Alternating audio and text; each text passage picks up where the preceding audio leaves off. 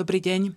Ja sa volám Marcela Fuknová, som redaktorka jojzdravie.sk a toto je podcast o telesnom a duševnom zdraví. Na Slovensku žije približne 300 tisíc ľudí, ktorí majú zriedkavé ochorenie. Niektorí z nich majú príznaky, ktoré nevedia ani lekári odhaliť a identifikovať. Niekedy trvá naozaj roky, kým týmto ľuďom nájdu diagnózu. Ďalší žijú s tým, že na svete alebo v Európe žije možno len pár ľudí, ktorí majú rovnaké ochorenie ako oni.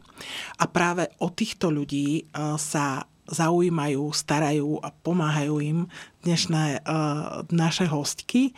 Uh, je to Táňa Foltánová uh, zo Slovenskej aliancie zriedkavých chorôb, ktorá zároveň pôsobí na farmaceutickej fakulte. Pani doktorka, dobrý deň prajem. Dobrý deň. A je to pani Alžbeta Lukovičová, ktorá zastupuje asociáciu Marfanovho syndromu. A možno vám by som sa prihovorila najskôr, pretože uh, je to jedno z tých zriedkavých ochorení a vy s ním máte, máte skúsenosť, vy toto ochorenie máte, máte ho v rodine. Povedzte nám, pani Lukovičová, čím sa vyznačuje Marfanov syndrom? Čo to je za ochorenie? Tak Marfanov syndrom je presne tak, ako ste povedali. Je to zriedkavé ochorenie, ktoré už v tom názve zriedkavé vieme to, že sa vyskytuje veľmi zriedkavo a tým pádom sa aj veľmi zriedkavo dá odhaliť. Uh-huh. Koľko je ľudí pacienti... na Slovensku s Marfanom? 1500? Áno. E, Čiže to nie je veľmi ten veľa? Ten výskyt sú takí dvaja, traja, v poslednom čase možno, že štyria, maximálne z 10 tisíc. E, čím sa teda vyznačuje ten pacient s Marfanovým syndromom? E, v prvom rade väčšinou je každý pekný, vysoký, štíhly, má pekné dlhé prsty, dlhé nohy, ruky a viete, to, na čo kedysi som bola aj ja veľmi mm. pyšná, že som vysoká štíhla, tak nakoniec zistíte, že to je vlastne ten problém toho pacienta, pretože okrem toho, že teda sa toto navonok vidí, že teda takto vyrástol, tak problém je práve v tom, že on vlastne vyrástol, alebo lepšie povedané, takto sa mu natiahli aj jeho aorta, jeho žily, cievy, pretože spôsobil to jeden gén, ktorý vlastne je, zabezpečuje pevnosť toho tkaniva. A keď je ten gén mutovaný, čiže ľudovo povedaný, poškodený, zmenený, tak e, ten pacient, ten e, človek proste e, rastie, rastie a je to ľudovo povedané kvantita na úkor kvality. kvality. To znamená, že tie tkaniva sú menej cenné. Sú ako menej keby. cenné, A keď sme hovorili, že niekedy naozaj roky trvá, kým tomu pacientovi trvá. prídu na diagnózu, ako sa pri Marfanovom syndróme prichádza na diagnózu? Uh, niekedy už tým, že tá medicína pokročila, tak uh, sa to zistí už pri narodení dieťatka ale tam by som povedala, že to nie je veľmi šťastné, pretože v, pri narodení dieťatka so srdiečkom sa to mhm. zistí na srdiečku. To znamená, že tie detičky majú To znamená, so že už, už od narodenia je tam silne poškodené to srdiečko. Ale hm, hovorím, bohužiaľ, vtedy sa to dá zistiť. Niekedy uh, sa to zistí až uh, povedzme väčšinou pri puberte, keď, keď vyrastáme, keď rastieme a vtedy ten um, pacient s Marfanovým syndromom rastie, rastie do nekonečná, mm. bohužiaľ. A naťahujú sa tam vtedy proste tie ruky, nohy, tie cievy a takisto aj tá aorta. A zistí sa potom, že teda je tam aj problém s tým srdiečkom. Ale mm, problém Myslím, je že ten, jeden že slavný basketbalista, vy ste donesli brožúrku, v ktorej je napísané, že napríklad e, Marfanov syndrom mal slavný huslista Nikola Paganini. Ano v americký prezident Lincoln a v, je tam spomenutý aj jeden slávny basketbalista z NBA, ano. ktorému vlastne prišli na ten Marfanov syndrom, keď skolaboval pri zápase. Keď, je to tak? Presne tak, uh-huh. áno. A ten vlastne, eh, napriek tomu, že teda má toto ochorenie, tak by som povedala, že má to jedno veľké pozitívum, eh, pretože on bol veľmi slávny. On bol vlastne číslo jedna v tom NBA. Uh-huh. Ako sa volal? Uh, Izajach Austin. Austin. Mhm. Austin, ak to dobre vyslovujem. No, ale on teda potom skolaboval druhýkrát, keď zistil, že aké má ochorenie, mm-hmm. že už ďalej nemôže samozrejme športovať, lebo pacienti s Marfanovým syndromom nemôžu športovať, hlavne teda môžu robiť ľahké športy. To nie je vôbec žiadny problém ale e, športy takéto kontaktné alebo zloptové hry, kde by mohol e, kde by táto lopta mohla spôsobiť úder do hlavy a tým by alebo sa mohli poškodiť šošovky. A, áno, ale to som chcela povedať, že on vlastne potom prežil druhý šok, že už nemôže hrať, uh-huh. nemôže teda to, čo miloval, nemôže robiť ten šport spamätal sa z toho a teraz odvtedy celá Amerika v podstate vie, že existuje Marfanov syndrom. Veľmi podporuje asociáciu Marfanovho syndromu v Amerike a celkovo celému svetu to veľmi pomohlo v úvodzovkách že ako k tomu povedomiu o, tom o tomto ochorení. Áno, áno. Mhm. Čiže naozaj e, tam sa skutočne u niektorých ľudí môže stať, že im ten Marfanov syndrom diagnostikujú až vtedy, áno. E, keď e, skolabujú.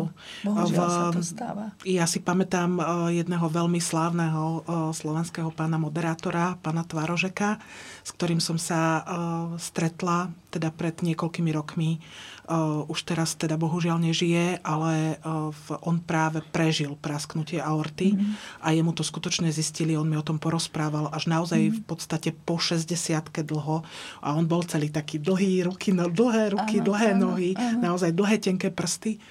A uh, on hovoril, že bol naozaj prekvapený, pretože nikdy by si, on by si nebol býval myslel, že má toto zriedkavé ochorenie a skutočne mu ho potom, čo mu teda tá arta praskla, on bol jeden z, máli, z mála ľudí, ktorým sa podarí to prežiť, to je že to prežil. Áno, je to je pravda, áno. Takže v prevencia možno spočíva v čom, aby títo ľudia, keď teda uh, tie cievy naozaj nie sú také, aké by mali byť, že tam vznikajú aneurizmy, že tam vznikajú výdute na tých cievach. Ano. Čo týmto ľuďom pomáha? Práve tá prevencia, mm. o ktorej hovoríte. E, v prvom rade musia byť sledovaní kardiologicky. To znamená, pravidelne merať sa musí merať aorta. Chvala Bohu, že dnes to už nie je problém v žiadnej ambulancii kardiologickej. E, plus musia chodiť títo pacienti tiež na prehliadky s očami, čiže oftalmologické prehliadky Žiaľ majú problémy títo pacienti aj s chrbticou. Čiže toto sú všetko znaky, o ktorých teraz hovorím, ktoré, e, vlastne, ktorými trpia títo pacienti s Marfanovým syndromom. A tá prevencia spočíva hlavne teda v tom, že meranie tej aorty a šetrenie organizmu.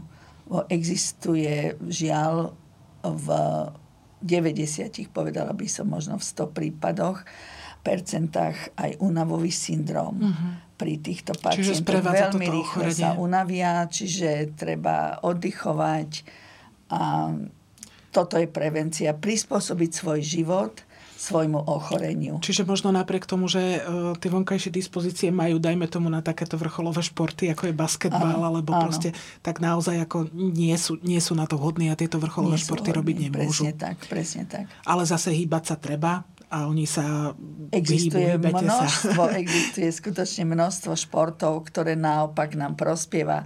Plávanie, nordic walking, alebo bicyklovanie takisto, len nesmieme ísť do maxima. Do maxima, do týchto, do týchto vrcholových výkonov. Vôbec nie je žiadny problém. Pani doktorka, vás som sa chcela opýtať, e, ono tých ochorení je veľmi veľa.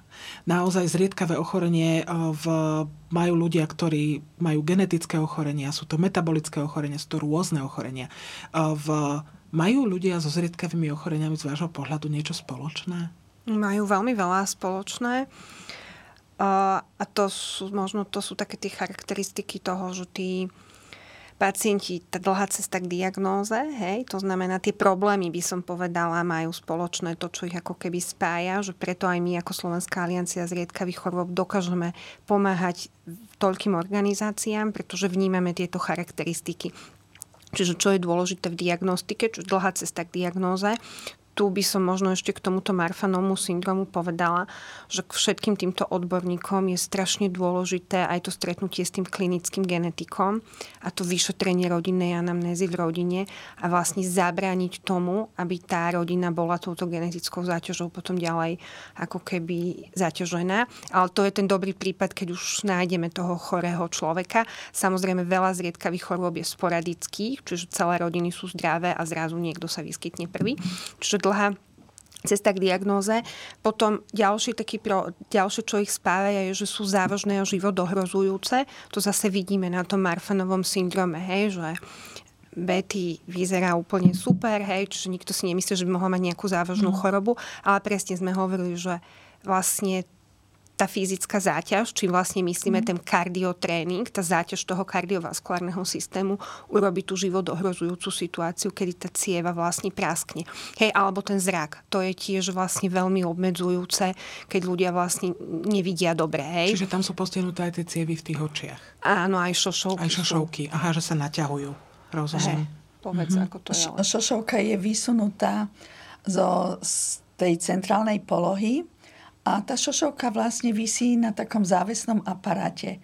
A práve ten závesný aparát je tvorený z toho fibrilínu, ktorý teda dodáva pevnosť v tom géne tým tkanivám. Tým tkanivám. Tým pádom e, na istej strane sa môže stať, že tie, ten závesný aparát je slabší. Nie sa môže, sa bohužiaľ stáva. A to bol práve môj prípad. Takže tá šošovka sa stále vysúva a vysúva viacej z toho zorného pola, lebo je ťahaná tými silnejš- tou silnejšou stranou.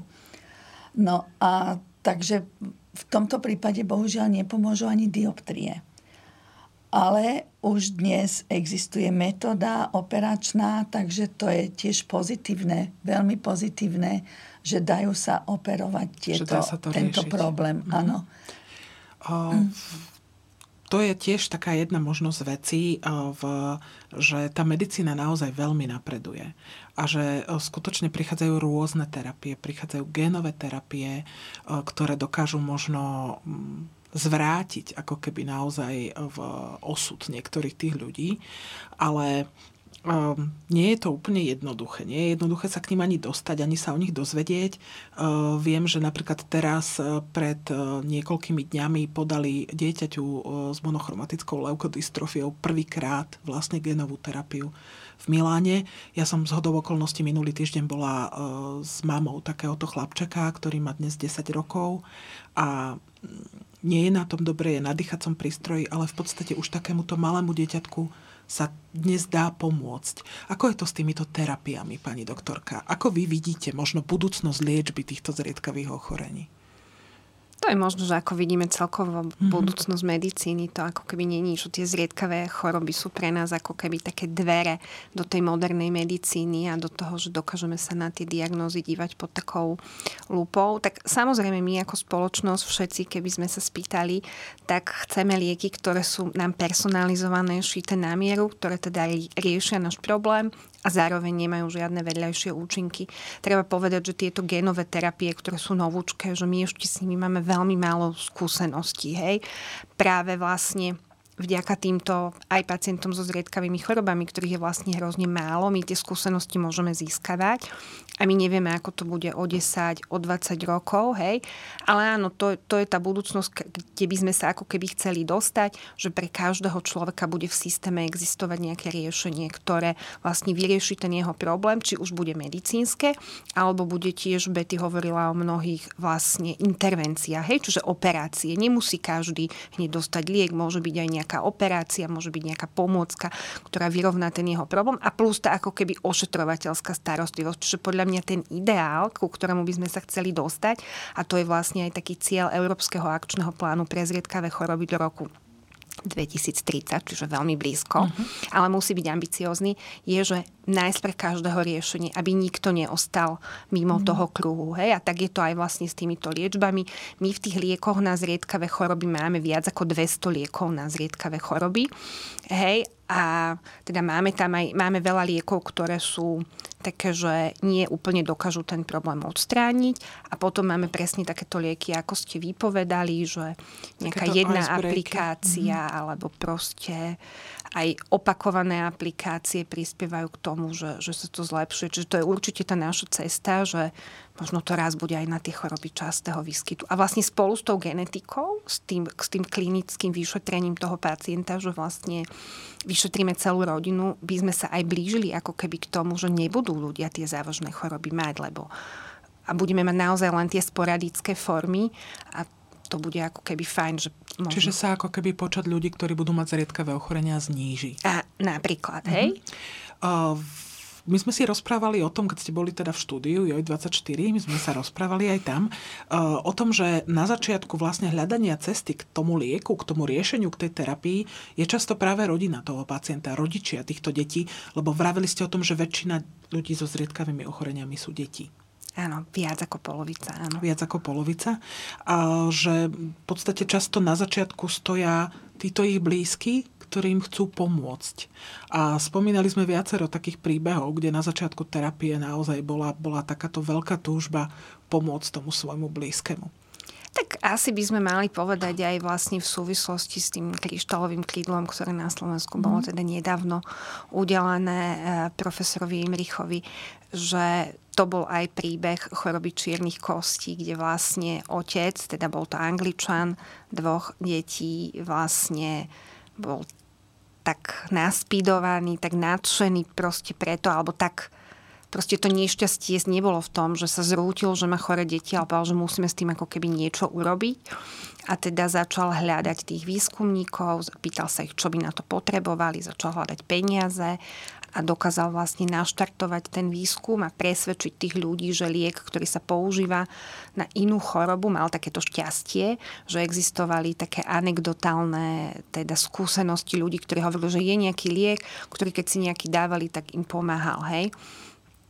A tak a on teda išiel za tými výskumníkmi, tam sa ich pýtal, že do akej miery je to pravda. Oni povedali, že si myslia, že tam je ten potenciál, ale že ako nemajú na to peniaze to testovať. Tak on povedal, OK, chcete peniaze, tak vlastne sa urobila celá, to bola jedna z najväčších kampaní, ktorá sa udiala, kde sa získali miliardy, proste strašne veľa peňazí. Ja som zlá v tých číslach, tak nebudem radšej hovoriť. A vlastne tie peniaze pomohli tomu, že sa naozaj urobili všetky tie štúdie, všetky tie dáta, nasmerovalo sa to, urobilo sa to tak, ako sa to má. To znamená, že sa aj veľmi komunikovalo s Európskou liekovou agentúrou, že čo oni chcú, aby ten liek ak ten liek je účinný, že aké dôkazy o tej účinnosti potrebujú. To sa všetko vlastne dalo dokopy a dneska je tu ten liek máme a od augusta minulého roka sa ním liečia aj slovenskí pacienti, takže je to super. A ono je veľmi zaujímavé povedať, že táto alkaptonúria, ktorú ste teda spomínali, choroba čiernych kostí, uh, má jedno z najväčších miest výskytu práve na Slovensku, mm-hmm. na Kisuciach. My tu máme také, takú oblasť, kde sa táto alkaptonúria vyskytuje. Je to tiež veľmi také ako zvláštne ochorenie svojimi prejavmi lebo v, keď som sa rozprávala s ľuďmi, ktorí toto ochorenie majú, tak mi hovorili, že jeden pán mi vravel, že jeho mama vonku vešala čierne plienky, lebo v podstate naozaj e, to farbivo sa uvoľňuje aj do tkaní, mm. aj do tých telesných tekutín a v, len bohužiaľ títo ľudia majú skutočne obrovské problémy s klobmi, s kostiami, im sa skutočne rozpada tento aparát, čiže e, v, aj s orgánmi to sa usádza takmer všade, čiže je to vlastne úžasné, že my sme to na Slovensku mohli otestovať, že sa tí títo ľudia prihlásili, že chceli chceli e, v podstate e, sa zúčastniť toho výskumu a chceli, aby sa to pohlo vpred, aby ten liek bol. Ďalším takým príkladom je slavná Ice Bucket Challenge, mm-hmm. napríklad takisto, ktorá, ktorá bola e, po celom svete, v, aj na Slovensku, dokonca myslím aj bývalý prezident Kiska sa toho zúčastnil. Áno, áno. Aj Peter Sagan, ďalší ľudia čo je takisto veľmi, uh, veľmi vážne ochorenie, amyotrofná laterálna yes. skleróza. Ja som bola včera na takej veľkej európskej diskusii o amyotrofickej laterálnej skleróze a keď sa tam riešilo, že prečo by sme sa o ňu mali zaujímať, tak tam vlastne k tým charakteristikám tých zriedkavých chorôb, že tam naozaj vo veľmi krátkom čase dochádza k veľmi vážnemu ohrozeniu zdravia a k obrovskej ako keby záťaži na zdravotný, sociálny systém ale aj na integritu toho človeka a mm. vlastne na ten rodinný život. A to vlastne povedal taký pán doktor, myslím, že z Ľubeku, z Nemecka, že to je málo takých chorôb, ktoré vlastne v tom čase dokážu vytvoriť tak obrovský vlastne tlak a teraz práve je viacero liečebných možností, na ktorých sa teda pracuje a možno, že do nejakého krátkeho času prídu, ten čas, ja neviem, 5 rokov, hej, a samozrejme pre týchto pacientov s amyotrofickou laterálnou sklerózou to už môže byť neskoro, hej, pre väčšinu, ale proste je to obrovská nádej a teda budeme sa aj my snažiť na Slovensku hľadať nejaké cesty, aby, aby sme sa na to pripravili, hmm. lebo je to veľmi ťažké. Áno, a to ochorenie je naozaj takisto veľmi ťažké. Mal ho možno český futbalista Čišovský, mal ho jeden z bývalých českých premiérov, ktorý pán Grossman, ktorý ano. naozaj veľmi mladý Gross, na to zomrel. Myslím. Gross, pardon. Ano. Ktorý veľmi mladý, mladý na to zomrel, Stanislav Gross. A je to vlastne ochorenie, ktoré mm-hmm. motorický neurónov, ktoré berie človeku možnosť sa hýbať, dýchať a tak ďalej. Čiže to je o, naozaj, naozaj dramatická, dramatická choroba veľmi, veľmi ťažká a zlá. Ale chcela som tým povedať, že za týmito výskumami často sú naozaj ľudské príbehy, veľmi silné ľudské snaženie, je v tom celé srdce v, je to možno aj naozaj tak, že títo pacienti majú k sebe aj istým spôsobom bližšie, že sa dokážu pochopiť navzájom, že skutočne nie je ich veľa. V, aký je to možno, aké to je, že hľadať tých ľudí? Vy ste to zažili v živote, že ste hľadali ľudí, ktorí majú Marfanov syndrom, tak ako vy? Že v, aké to bolo, keď ste možno vlastne zistili, že máte ochorenie, ktoré má 1500 ľudí na Slovensku? Ja som zistila, že, ano, že teda mám Marfanov syndrom, žiaľ pri takej smutnej rodinnej udalosti, mm. ktorú ale zažíva skoro každá rodina s mhm. Marfanovým syndromom, keď odíde jeden člen z, z rodiny na prasknutie aorty. V tom roku, to bolo v roku 1993, keď zomrel môj brat, presne v tom istom roku som istým spôsobom asi mala aj šťastie, mm. pretože sa založila asociácia Mar- Marfanovho syndromu, ktorú som teda nezaložila ja, ale manželia Dušinský. Ale a v tom čase sa v Bratislave tak nejako vedelo o tom, že jeden mladý muž uh, zomrel a že mal teda Marfanov syndrom a oslovila ma táto asociácia. A takže som sa s nimi stretla a od toho dňa vlastne, alebo od toho roku pracujem aj v tejto asociácii a viem, že je to veľmi dôležité, aby tí pacienti vedeli o tom, že tá asociácia je tu a aby vedeli hlavne o tom, že majú toto ochorenie. Pretože vtedy si vedia oni zachrániť svoj život. Myslia na to tí lekári? Že... Ak už dnes je to lepšie. Dnes mm-hmm. je to už lepšie. V tom čase pred tými 30 rokmi, je to presne 30 rokov. 30 rokov má teraz aj naša asociácia. A dnes je to už lepšie. Dnes už tí lekári vedia o tom, čo majú väčšina, teda väčšina. I keď problém je v tom, že keďže je málo tých pacientov, tak sa oni vlastne nestretnú s tými pacientami. Takže tá prax tam chýba. Mm. Že je to také, Ale... že pre niektorých lekárov je to vlastne áno. prvý raz v živote, že takého áno. človeka vidia. Áno. Naozaj, že nie je, to, nie je to bežné. Ale tá asociácia podporuje tých e, pacientov, rodiny. Každý rok sa stretávame. Oni napríklad sa na mňa obratia, sú skutočne zúfalí. Alebo teda na asociáciu, keď zistia, že majú tento problém. Mm. Ale to sa netýka len Marfanovho syndromu, to sa týka všetkých, všetkých ochorení zriedkavých. Mm-hmm. A tá asociácia im naozaj pomôže. Zistia, že sú tu aj iní pacienti, že dá sa žiť, dá sa pomôcť. A napríklad aj napriek tomu, že Marfanov syndrom sa nedá liečiť e, medicínsky, ale e, je tam proste pomoc chirurgická. A mňa napadlo to, ako spomínala pani Foltánova, že v podstate tí niektorí sami pacienti prídu na to, ako si pomôcť, tak ak môžem, tak niečo také pozitívne by som povedala. Ten Marfanov syndrom, tá aorta, ktorá je veľmi teda nebezpečná, keď praskne, tak zistil jeden anglický mm, pacient s Marfanovým syndromom, ktorý bol ale veľmi technicky založený, profesor Galsworthy uh-huh. sa volá, zistil, že teda má ten Marfanov syndrom a čo by mu pomohlo. Tak on začal nad tým uvažovať ako technik pretože v podstate tá aorta predtým alebo stará a, a prišiel na novú chirurgickú metódu operácie aorty. Predtým sa tá aorta, teda keď bola rozšírená, tak sa na, o, upravila, opravila tak, že sa proste dal náhradný článok nový. Ale on um, vymyslel tzv. my tomu hovoríme pančuška. Uh-huh. A vyzerá to asi takto. To asi nebude vidieť, Nevadí. ale... Čiže e, a volá sa to personalizovaný, čiže oso, osobne sa na 3D skenery sa zoskenuje ten tvar tej aorty toho pacienta a presne podľa toho sa vyrobí tá pančuška, ktorú tí lekári už našijú, lebo je to taká pančuška, našijú na tú rozšírenú aortu. Vystúžiajú. Vystúžiajú mhm. zvonka. Uh-huh. Čiže ostane vlastná aorta pod ňou a potom sa to, potom v podstate tá vlastná aorta s touto pančuškou, s tým, s tým materiálom sa aj zrastie, ale um, veľmi pozitívne na tom je to, že táto operácia už nie je tak kritická, nie je tak nebezpečná. Ako je skrátená o 3 proste, hodiny operačne. Hmm. A to je, úža, to je naozaj to, to je proste pre nás, čo máme Marfanov syndrom, to je naozaj veľmi pozitívna informácia. To sú, to sú také veci práve, o ktorých som hovorila, ktoré, ktoré takto prichádzajú, že skutočne naozaj tá medicína ide dopredu. Ano. Pani doktorka, čo sa týka tej diagnostiky, my sme spomínali, že um, je asi najlepšie diagnostikovať naozaj to ochorenie čo najskôr, aby títo ľudia vedeli, že e, s čím majú dočinenia a čo s tým môžu robiť.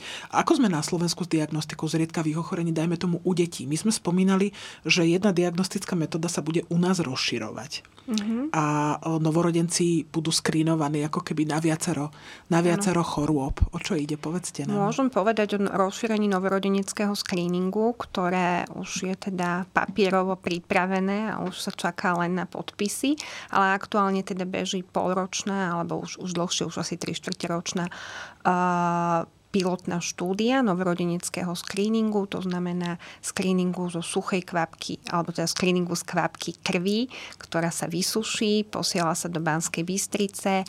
A sa berie z petičky toho berie novorodenca. Berie sa z petičky áno. novorodenca, je na to presný postup, kedy sa to má urobiť, hej, čiže všetky, všetkým deťom narodeným v slovenských pôrodniciach. Hej, a je odposielaná do Banskej Bystrice a tam vlastne sú také dve metodiky, ktorými sa vo finále dnes už stanoví 25 zriedkavých chorôb spolu s tými teda novými dvomi. A tými novými dvomi je práve spinálna svalová atrofia, a tá druhá choroba je, sú závažné imunodeficiencie. Obidve tieto choroby majú teda e, nejaké liečebné metódy, ktoré vlastne, ak začneme používať skoro, a to platí pre všetky diagnózy, aj v dospelom veku, keď sú diagnostikované, že ak to diagnostikujeme skoro, tak vlastne máme lepšiu kvalitu života, máme menej pochybení v, tom, v tých medicínskych procesoch a tie pochybenia sú vlastne zdrojom toho trápenia veľakrát toho pacienta. Hej? Čiže vďaka tomu novorodeneckému screeningu to prakticky vieme od začiatku života toho dieťaťa, už od nejakého tretieho týždňa a tým pádom všetko vieme nastaviť tak, aby tá choroba sa nerozvinula alebo rozvíjala veľmi pomaly a aby on mal vlastne čo najzdravší život a aby vlastne možno už ani nepoznal život nejakých pacientských organizácií, lebo on už vlastne bude zdravý, tak on už nebude do tejto skupiny patriť. Ja by som sa možno dotkla ešte naozaj aj v tej spinálnej svalovej atrofie. To je jedno ochorenie, eh, v, na ktoré eh, na jednu jeho formu existuje genová terapia. Nie je to však úplne jednoduché, jednak tieto lieky sú veľmi, veľmi, veľmi drahé. To sú obrovské sumy, naozaj v miliónoch eur. A Čiže to je možno jeden problém. A druhý problém je, že asi nie je zatiaľ ani úplne jednoduché určiť tie podmienky podania a podať ho. A v, my máme, myslím, dve alebo koľko tých detí, asi šesť, mám pocit, no. ktoré, ktoré ten liek dostali. No, tak nieko, počas 10, týchto no. rokov. V, ako je to s týmito novými terapiami? Vy ste spomínali, že je to ešte v začiatkoch naozaj. Áno. Ja, akože príklad spinálnej svalovej atrofie je podľa mňa takou nádejou a možno si to ľudia 21. storočia neuvedomujú, ale to je naozaj ako keby objav penicilínu, hej? Že proste to úplne nám mení stratégiu. To je choroba, ktorú sme nevedeli diagnostikovať, deti nám skoro zomierali, tí, čo mali tie miernejšie formy, žili s nízkou kvalitou života, nemali jasné, že proste pomaly skrátený život, proste naozaj zle. Má veľa foriem tá spinálna svalová atrofia a vlastne od roku 2017 máme už tri liečebné metódy. To je neuveriteľné. Už dneska si myslím, že pre každého pacienta sa dá nájsť liečebná metóda, ktorá tú jeho chorobu zmierni. Samozrejme je tu ten dôležitý odkaz, čo si my ako keby neuvedomujeme a to je to, že liek, ktorý sa vynájde, je predovšetkým pre pacientov, ktorí sa narodia s tou chorobou. Tí, čo s ňou žijú, tí jasne majú nejaký benefit, ale není to taký benefit, ako zažijú tí, ktorí sa narodia. To je príklad napríklad tej génovej terapie, ktorá sa naozaj môže dávať len do druhého roku života, alebo tie, tie klinické dôkazy, ktoré máme, hovoria, že potom už ten benefit nie je taký a to ohrozenie pre toho pacienta je väčšie. Ale my tu stále máme ďalšie dve liečebné možnosti, ktoré tým pacientom môžeme dávať. Jedna z nich je teda taká, ktorá sa aplikuje e, každé, každé 4 krát do roka, každé 3 mesiace a potom je jedna taká, ktorá sa aplikuje perorálne každý deň.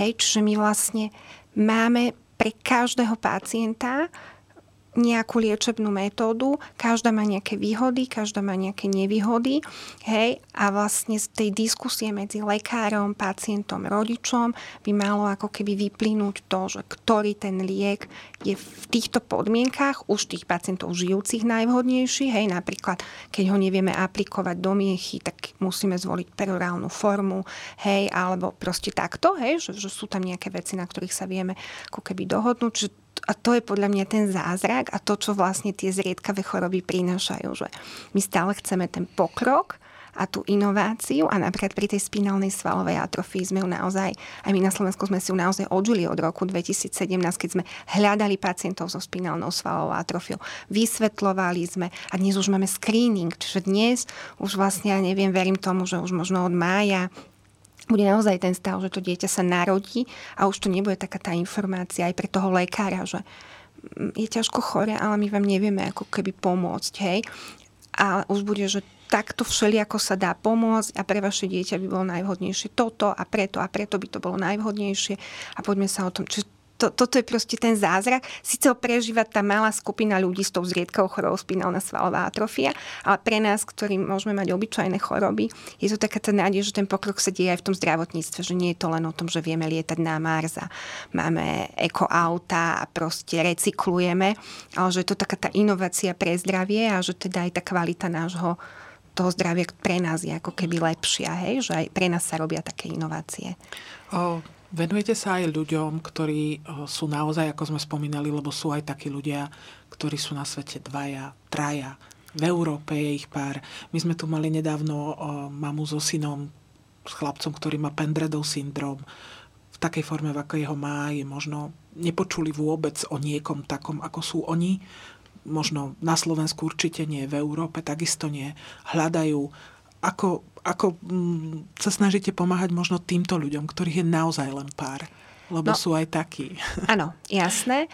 Poviem možno, že z takého toho koncepčného hľadiska je to, to európske riešenie. Hej, že vlastne máme európske referenčné siete, máme európske pacientské organizácie, máme dokonca taký zriedkavý Facebook, to poviem, hej, čo taký moderný komunikačný systém, kde práve takíto pacienti, ktorí sú, že som jeden, sme dvaja, na Slovensku není nikto, môžu osloviť pacientov v zahraničí a môžu tam s nimi komunikovať a sú tam pripojení aj nejakí moderátori. To, to je najviac, čo im ako keby vieme pomôcť. Je? Že, že vieme ich ako keby v, nich vstúpia do toho systému, vysvetlíme im, ako sa tam prihlásia a keď majú záujem nájsť niekoho, bo sú to samozrejme citlivé informácie, nie každý chce o svojom zdraví hovoriť proste v nejakých verejných médiách, čiže toto je nejaké uzavreté, tak tam im vieme dať ako keby kontakt a po, kde oni sa teda môžu prihlásiť a môžu sa tam aj s niekým zblížiť. Máme, máme takého, takého napríklad e, jedného pacienta, s, a teraz si nespomeniem, ako sa tá choroba volá, to je úplne dobré, ale je tam písmenko R, nebudem si spomínať, nie je to ako také dôležité. ale našiel si, na, je to zriedkavé ochorenie a našiel si tam v bývalej Juhoslávii, v Chorvátsku asi niekoho, s kým si proste veľmi dobre rozumie, lebo aj to je to, že je tu človek, ale ja mám 16 a on má 60 a ako k sebe môžeme mm-hmm. mať mhm. blízko, hej? A sme len my dvaja a obidvaja vieme po slovensky, hej? Že aj toto je ťažké, že niekedy, alebo môžeme mať aj rovnaký vek, ale môžeme byť úplne opačné mm-hmm. typy, hej? Veď Takže aby sme Fabriho? si porozumeli. Nie, nie, nie. Nie, nie, nie. Ale e, keď uh, už ste spomenuli Fabriho chorobu, ja m, robila som príbeh jedného pána s Fabriho chorobou mm. a on bol práve takým typickým príkladom uh, strašne náročného hľadania tej diagnózy. Jemu ju skutočne hľadali roky, rokúce. Hej, on všetky vyšetrenia absolvoval asi, čo existujú Hej. naozaj a, a horko ťažko teda nakoniec po mnohých rokoch prišli na to, čo mu je. A to je práve človek, ktorý dostával liečbu a jeho život sa dramaticky zlepšil. Mm. Naozaj, že proste to bol mm. práve taký ten príklad človeka, ktorý keď to do seba zapadlo a oni prišli na to, čo mu je a tú liečbu mu schválili, čo tiež nie je lacná liečba. To je liečba, čo naozaj stojí okolo 10 tisíc eur mesačne. Ale proste ten človek, zachránili mu život a on žije mm. v podstate plnohodnotným životom. Pracuje, myslím, že on je programátor, tuším ano, ten človek. A naozaj, naozaj môže fungovať. Takže, takže toto sú také tie, také tie úspešné prípady, keď sa to podarilo. No, tých je veľa, no. A, a niekedy naozaj, niekedy nemusí byť liečba, niekedy aj stačí, že nájdeš proste tú komunitu tých ľudí a proste niekam západneš, lebo tých ľudí vlastne E, spája aj to, že ten náš zdravotný systém nie je nastavený na tie ich problémy. Je hej? to tak, že nie je. Nie je, hej. Mm. A to, to nie je len, že na Slovensku. On v celej Európe nie je, hej. Mm. A tým pádom aj preto to vzniklo, že schovajme nejako tie choroby pod nejaký spoločný názov, preto sa povedalo, že sú zriedkavé a vlastne nám to, nám to dáva ako keby tú možnosť, že, že môžeme, môžeme im proste vytvárať nejaké podmienky, aby sa to aby sa to zlepšovalo, ale takým tým dôležitým výkričníkom, že to sa nezlepšuje len pre tú komunitu tých ľudí s tými zriedkavými chorobami, ale zlepšuje sa to pre nás, pre celú spoločnosť, lebo nás to nutí, oni nám dá, sú pre nás obrovskou výzvou, hej. Napríklad aj pri tej ALS, pri tej amyotrofickej laterálnej skleróze, my vlastne nepoznáme príčinu. Hej, my v nevieme, 21. storočí vlastne nevieme, čo to tú chorobu spôsobuje. Mm. A toto je akože obrovská výzva, ako vedecká, odborná, hej. Čiže a to nás nutí akože rozmýšľať nad takými zmysluplnými vecami, ktoré môžu ľuďom zmeniť život a nevenovať sa možno nejakým možno, takým veciam, áno, ktoré nie sú až také ktoré atraktívne. nie sú atraktívne, ale, alebo dajme tomu veciam, ktoré možno, že aj v našich životoch sú podružné a takéto zriedkavé ochorenie to práve, eh, to práve človeku ukáže. V, Chcem sa vás možno opýtať, eh, pani Lukovičová, keby ste možno mohli povedať človeku, ktorému diagnostikovali zriedkavé ochorenie, alebo rodine, kde sa takéto zriedkavé ochorenie vyskytlo.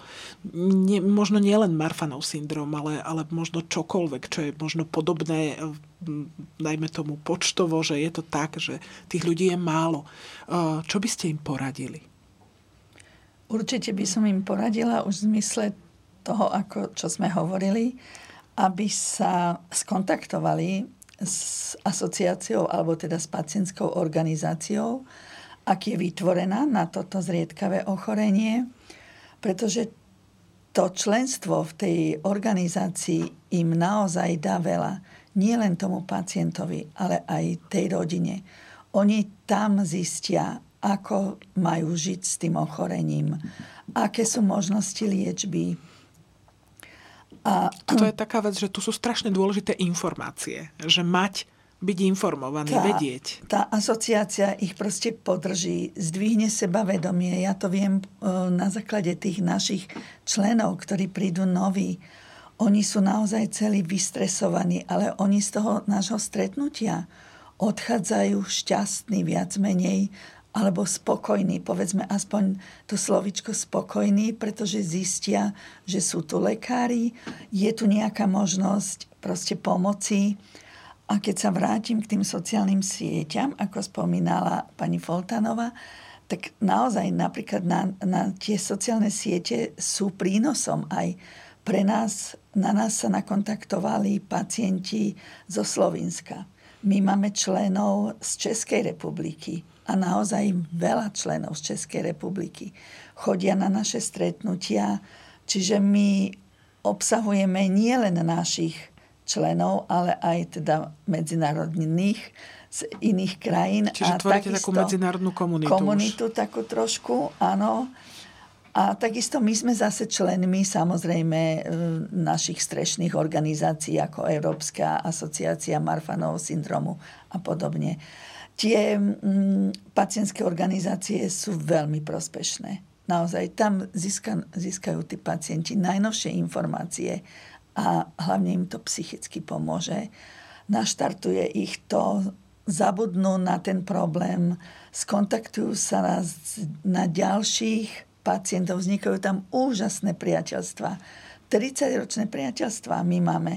My máme, budeme mať zrovna teraz v apríli stretnutie, kde oslavujeme 30 rokov nášho založenia a tam bude 70 členov. Všetci sa tešia. Tak to je akože naozaj veľké stretnutie. Po covidové, e, e, ako prázdniny boli covidové, takže dva roky, tri roky sme stretnutie nemali a naozaj suplujeme aj štát, samozrejme mm. zdravotníctvo, ale má to veľký prínos tie pacientské organizácie. Pani doktorka, keď sú takí tí ešte takí tí osamelí putníci, ako sme teraz hovorili, že ľudí, ktorých je málo, môžu sa napríklad obrátiť aj na Slovenskú alianciu zriedkavých chorôb? Aj sa vám to stáva? Určite áno, aj sa nám obracajú, lebo zase treba povedať, to vedenie tej pacientskej organizácie, to je obrovská záťaž a administratíva mm. a strašne veľa vecí tam treba ako keby robiť. A veľa tých ľudí má také choroby, že nemá proste kapacitu sa tomuto venovať.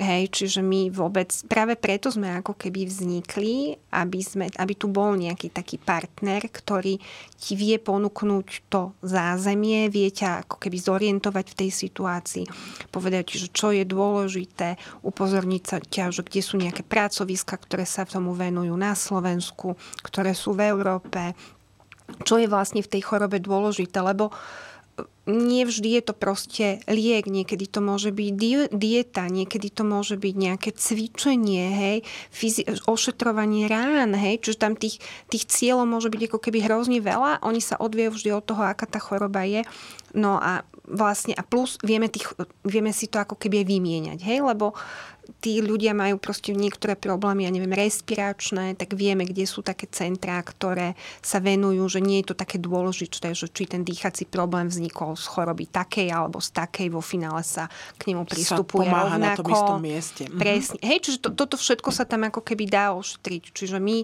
naozaj každý, kto sa ozve, máme tam aj taký formulár, ktorý môžu vyplniť, my na to teda odpisujeme, hej, nie úplne hneď, ale teda odpisujeme a keď niekto aj niečo potrebuje, tak ho samozrejme niekam nakontaktujeme, ak to vie, ak teda je to v našich silách. Čiže áno, má to určite význam a sme tu pre takýchto pacientov a naozaj nie je proste nevždy sa dá viesť tú pacientskú organizáciu, lebo za to treba povedať, že to chce aj strašne veľa ako keby práce. A možno aj to, že tá spoločnosť je veľmi tak nastavená, že chce pomáhať konkrétnym ľuďom. A ako náhle je nejaká organizácia, tak je tam častokrát taká nedôvera, hej, že tá organizácia, že čo to teda tá organizácia, hej, tak ja zase hovorím, že túto v tých zriedkavých chorobách my schovávame veľa tých ľudí, lebo máme im ako keby čo ponúknuť a, a má to oveľa väčšie opodstatnenie pomôcť organizácii ako jednotlivému človeku, aj keď to možno nie je to, čo ten človek ako keby očakáva, že tá organizácia je určite prínosom. Uh-huh. Ono je to aj o tom, čo sme možno povedali na začiatku, že tie ochorenia sú síce zriedkavé, ale spoločne ich má vlastne veľa ľudí. Je to také, že naozaj množstvo ľudí na Slovensku žije so zriedkavým ochorením a zaslúžia si našu pomoc, zaslúžia si pozornosť a zaslúžia si liečbu a diagnostiku.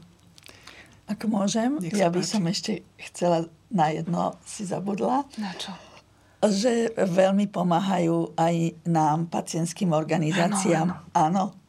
Napríklad letačiky, pomoc pri vydaní pri zostavovaní textovo letačikov, informačných materiálov. Čiže vás zastrešujú. Toto všetko, ako keby. toto všetko vzniklo za vašej pomoci, Áno, za vašej podpory. Je to pravda.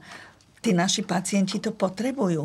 Tí naši členovia, teda pacienti nie sú moji, to sú len členovia, to naozaj potrebujú.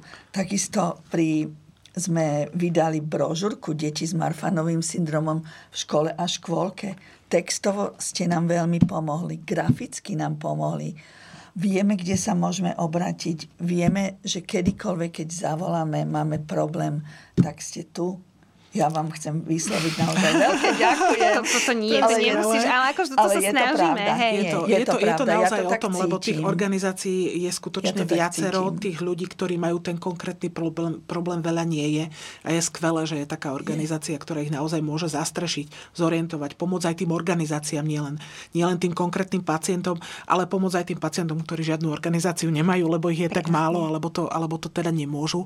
Ako ja si myslím, že v tých ochorení je naozaj veľmi veľa. Tí ľudia majú rôzne problémy, ktoré z nich vyplývajú, ale je skvelé, že je takáto pomoc, ktorá eh, ich naozaj dokáže zorientovať, ktorá im dokáže možno naozaj dať nádej, že um, existuje pre nich diagnostika, existuje pre nich liečba, existuje možno pre nich nejaká podpora. Ja vám dámy veľmi pekne ďakujem za návštevu a ďakujem vám za zaujímavé informácie. Super, ďakujem pekne. My ďakujeme za možnosť, že sme mohli svoje informácie a poznatky prezentovať. Ďakujem ešte raz. Ďakujeme.